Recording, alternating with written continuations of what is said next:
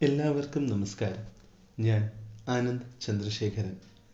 കഴിഞ്ഞ ഭാഗത്തിൽ ദ്രൗപദിയെപ്പറ്റി കേട്ടറിഞ്ഞ് അവളിൽ ആകൃഷ്ടരായ പാണ്ഡവർ പാഞ്ചാല ദേശത്തേക്ക് യാത്രയായാലോ എന്നാലോചിക്കുന്ന നേരത്ത് വ്യാസ മഹർഷി അവരെ കാണുവാനായി ഏകചക്രത്തിൽ എത്തുന്നത് വരെയാണ് പറഞ്ഞത്.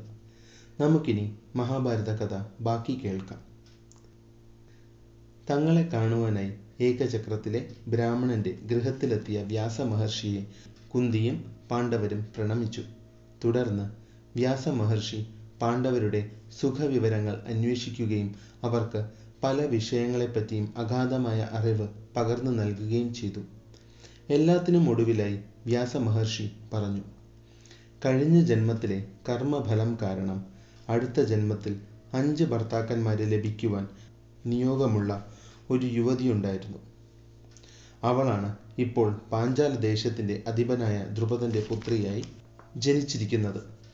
അവളുടെ ഭർത്താക്കന്മാരാകുവാൻ നിയോഗിക്കപ്പെട്ടിരിക്കുന്നത് നിങ്ങൾ പാണ്ഡവരാണ്. സമയം കളയാതെ നിങ്ങൾ പാഞ്ചാല ദേശത്തേക്ക് യാത്രയാവുക. ദ്രൗപദി സ്വയംവരത്തിൽ പങ്കെടുക്കുകയും അവളെ സ്വന്തമാക്കുകയും അവളിലൂടെ ഐശ്വര്യം നേടിയെടുക്കുകയും ചെയ്യുക. ശക്തനായ ദ്രുപദനുമായുള്ള അടുത്ത ബന്ധം നിങ്ങളുടെ മുന്നോട്ടുള്ള ജീവിതത്തിന് വിലയേറിയ ഒരു മുതൽക്കൂട്ടായി മാറുകയും ചെയ്യും. ഇത്രയും പറഞ്ഞ് വ്യാസ മഹർഷി വിടവാങ്ങി. കുന്തിയും പാണ്ഡവരും തങ്ങൾക്ക് ഇത്ര ദിവസം അഭയം തന്ന ബ്രാഹ്മണനോട് നന്ദി പറഞ്ഞ് ഏകചക്രത്തിൽ നിന്നും വിടവാങ്ങി. കുറച്ചു മുന്നേ വ്യാസമഹർഷി പറഞ്ഞ വാക്യമില്ലേ?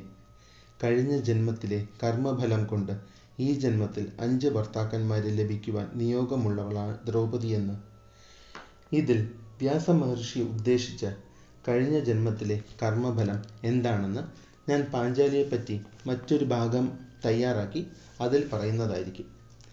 തൽക്കാലം നമുക്ക് കഥ തുടരാം.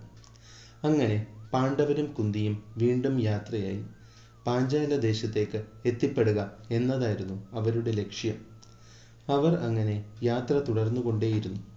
പതിയെ പതിയെ സൂര്യൻ അസ്തമിക്കുകയും ഇരുൾ എങ്ങും പടർന്നു പിടിക്കുകയും ചെയ്തു. പാണ്ഡവർ പക്ഷേ തങ്ങളുടെ യാത്ര തുടർന്നുകൊണ്ടേയിരുന്നു. അങ്ങനെ അവർ കാടിനോട് ചേർന്ന് ഒഴുകുന്ന ഗംഗാ നദിയുടെ വിജനമായ ഒരു തീരത്തെത്തി. അതേസമയം അവിടെ അങ്കാരപർണൻ എന്ന പേരുള്ള ഗന്ധർവൻ തന്റെ ഭാര്യമാരോടൊപ്പം നദിയിൽ നീരാടി ഉല്ലസിക്കുകയായിരുന്നു. ആരോ തന്റെ സ്വകാര്യതയിലേക്ക് കടന്നു കയറുകയാണെന്ന് മനസ്സിലായ ഗന്ധർവൻ കാൽപെരുമാറ്റം കേട്ട ദിക്കിലേക്ക് നോക്കി പറഞ്ഞു. നിങ്ങൾ ആര് തന്നെയായാലും ഇപ്പോൾ ഇങ്ങോട്ട് വരുവാൻ പാടുള്ളതല്ല. രാത്രിയുടെ ഈ യാമങ്ങൾ ഗന്ധർവന്മാർക്കും യക്ഷന്മാർക്കും രാക്ഷസന്മാർക്കും വേണ്ടി മാത്രമുള്ളതാണ്. നിങ്ങൾ മടങ്ങിപ്പോയിക്കൊള്ളുക. എന്റെ വാക്ക് കേൾക്കാതെ മുന്നോട്ട് വരാനാണ് ഭാവമെങ്കിൽ നിങ്ങളെ ഞാൻ വധിക്കുന്നതായിരിക്കും. ഇത് കേട്ട് പാണ്ഡവർ മുന്നോട്ട് വന്നു. അർജുനൻ അങ്കാരപർണനോട് പറഞ്ഞു. ഗംഗയുടെ തീരവും ആകാശവും കടലും ഹിമാലയവും ഒക്കെ ആരുടെയും സ്വന്തമല്ല. അത് ആരും ആർക്ക് വേണ്ടിയും ഒരു പ്രത്യേക സമയത്തേക്ക് അനുവദിച്ചു കൊടുത്തിട്ടുമില്ല. നമുക്ക് പാഞ്ചാല ദേശത്തേക്ക് പോകേണ്ടതുണ്ട്. ഈ യാത്ര നമ്മൾ ഈ വഴി തുടരുക തന്നെ ചെയ്യും. അത് ഇപ്പോൾ രാത്രിയാണെങ്കിലും ശരി പകലാണെങ്കിലും. ഇത് കേട്ട് ക്രോധാകുലനായ അങ്കാരപർണൻ അലറി. മൂഢനായ വെറുമൊരു മനുഷ്യനായ നിനക്ക് അറിയില്ല ഞാൻ ആരാണെന്ന്. ഞാൻ ഗന്ധർവന്മാരുടെ രാജാവായ അങ്കാരപർണനാണ്. എന്റെ മുന്നറിയിപ്പ് അവഗണിച്ച് ഇതിലെ യാത്ര തുടരുവാനാണ് നിങ്ങൾ തുനിയുന്നതെങ്കിൽ നിങ്ങളെ കാത്തിരിക്കുന്നത് എന്റെ കൈകൾ കൊണ്ടുള്ള മരണമായിരിക്കും. ഇതൊന്നും കേട്ട് അർജുനൻ കുലുങ്ങിയില്ല. അർജുനൻ പറഞ്ഞു വാക്കുകൾ കൊണ്ട് കസർത്ത് കാണിക്കുവാൻ നിന്നെപ്പോലുള്ള ഏതൊരു ഭീരുവിനും കഴിയും. ധൈര്യമുണ്ടെങ്കിൽ എന്നോട് ഏറ്റുമുട്ടാൻ തയ്യാറായിക്കൊള്ളുക. ക്രോധം സഹിക്കാൻ വയ്യാതെ അങ്കാരപട്നൻ അർജുനന് നേരെ അസ്ത്രങ്ങൾ എയ്തു തുടങ്ങി. അവയിൽ നിന്നും വിദഗ്ധമായി ഒഴിഞ്ഞു മാറിയ അർജുനൻ സ്വന്തം വില്ല് കുലച്ച് ഇപ്രകാരം പറഞ്ഞു. ഗന്ധർവന്മാർ അമാനുഷിക ശക്തിയുള്ളവരാണെന്ന് എനിക്കറിയാം.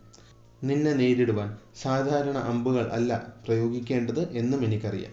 ഞാനിതാ നിനക്ക് നേരെ ആഗ്നേയാസ്ത്രം പ്രയോഗിക്കുവാൻ പോവുകയാണ്. നിനക്ക് തടുക്കാമെങ്കിൽ തടുത്തുകൊള്ളുക. അർജുനന് ആഗ്നേയാസ്ത്രം ലഭിച്ചത് ഗുരുവായ ദ്രോണരിൽ നിന്നുമായിരുന്നു. അഗ്നിദേവന്റെ സമസ്ത ശക്തിയും കുടികൊള്ളുന്ന ആഗ്നേയാസ്ത്രം അതിവിശിഷ്ടവും അസാമാന്യ സംഹാരശേഷിയുള്ളതുമായിരുന്നു. അർജുനൻ തൊടുത്തുവിട്ട ആഗ്നേയാസ്ത്രം അങ്കാരപർണന്റെ രഥത്തിനെ ചുട്ടു ചാമ്പലാക്കുകയും അതിന്റെ ഉഗ്രപ്രഹരത്തിന്റെ ശക്തിയേറ്റ് ഗന്ധർവൻ ബോധം കെട്ട് വീഴുകയും ചെയ്തു.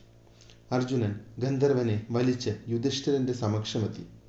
ഗന്ധർവനെ കൊല്ലുവാനായി അർജുനൻ തുനിഞ്ഞപ്പോൾ അങ്കാരപർണന്റെ പത്നിയായ കുംഭീനാശി കരഞ്ഞുകൊണ്ട് യുധിഷ്ഠിരനോട് സ്വന്തം ഭർത്താവിന്റെ ജീവന് വേണ്ടി യാചിച്ചു.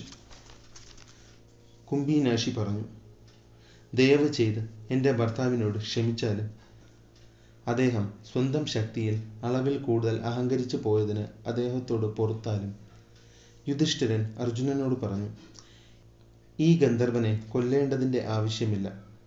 നമ്മുടെ കൈകൾ കൊണ്ട് തോറ്റുപോവുകയും പിന്നീട് ഭാര്യ യാചിക്കുന്നതിലൂടെ തുടർന്ന് ജീവിക്കുവാൻ വിധിക്കപ്പെട്ട ഈ ഗന്ധർവൻ മരിച്ചതിന് തുല്യം തന്നെയാണ് അർജുനൻ ഗന്ധർവനോട് ക്ഷമിക്കുകയും അങ്കാരപർണനെ ബന്ധനത്തിൽ നിന്നും മോചിപ്പിക്കുകയും ചെയ്തു.